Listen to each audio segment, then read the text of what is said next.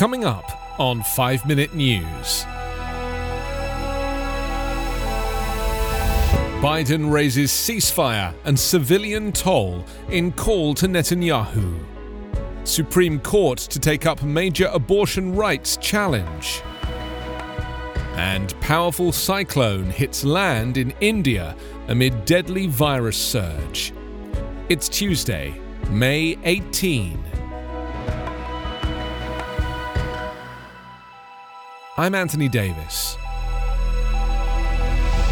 President Joe Biden expressed support for a ceasefire between Israel and Gaza's militant Hamas rulers in a call to Israeli Prime Minister Benjamin Netanyahu on Monday, but stopped short of demanding an immediate stop to the eight days of Israeli airstrikes and Hamas rocket barrages that have killed more than 200 people, most of them Palestinian.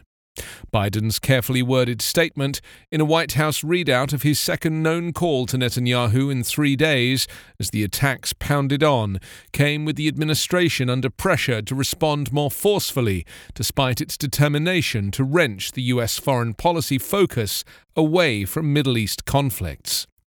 Biden's comments on a ceasefire were open ended, according to the White House.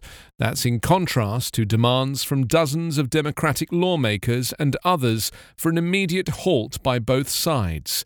But the readout of the call showed increased White House concern about the bombing, including Israeli airstrikes aimed at weakening Hamas, while sticking to forceful support for Israel. The US leader encouraged Israel to make every effort to ensure the protection of innocent civilians, the White House said, but that was in the statement only after it said he renewed his firm support for Israel's right to defend itself against indiscriminate rocket attacks.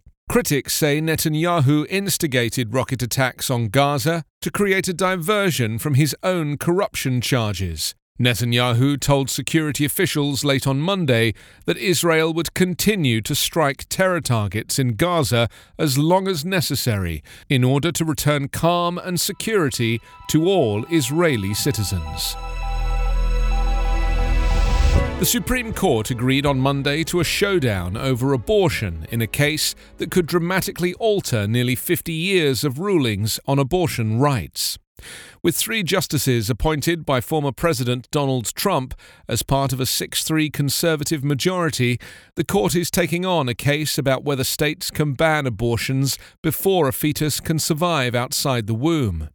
Mississippi, which is asking to be allowed to enforce an abortion ban after 15 weeks of pregnancy, is not asking the court to overrule the 1973 Roe v. Wade decision confirming a woman's right to an abortion or a decision 19 years later that reaffirmed it.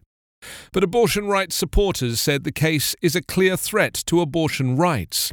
The court cannot uphold this law without overturning the principal protections of Roe v. Wade, Nancy Northup, president and CEO of the Center for Reproductive Rights, said in a call with reporters.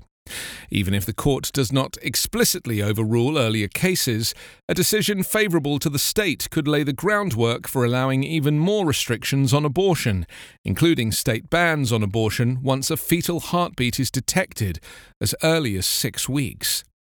The case probably will be argued in the fall, with a decision likely in the spring of 2022 during the campaign for congressional midterm elections.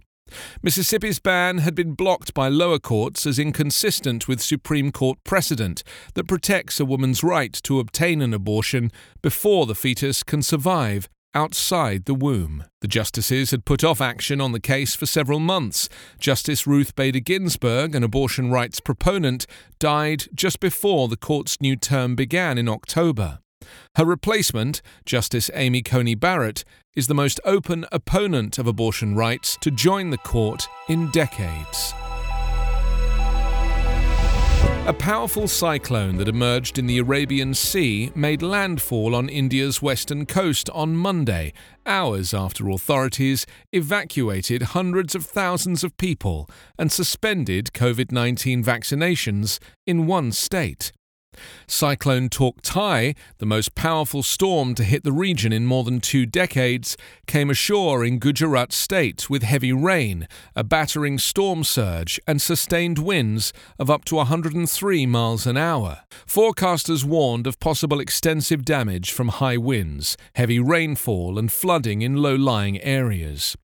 Twelve people were reported dead before the storm hit land, and hundreds of thousands were evacuated, a process complicated by the coronavirus pandemic. The massive storm came as India is battling a devastating coronavirus surge, and both the storm and the virus could exacerbate the efforts of the other.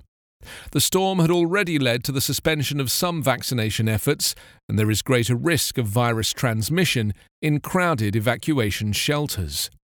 In Gujarat, vaccinations were suspended for two days, and authorities worked to evacuate hundreds of thousands of people to temporary relief shelters.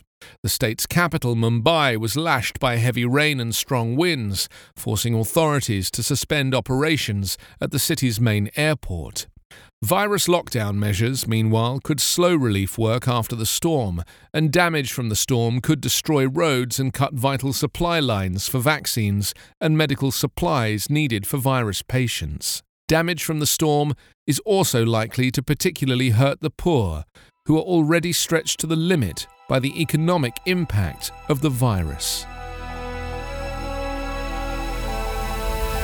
You can subscribe to 5 Minute News on YouTube with your preferred podcast app. Ask your smart speaker or enable 5 Minute News as your Amazon Alexa flash briefing skill.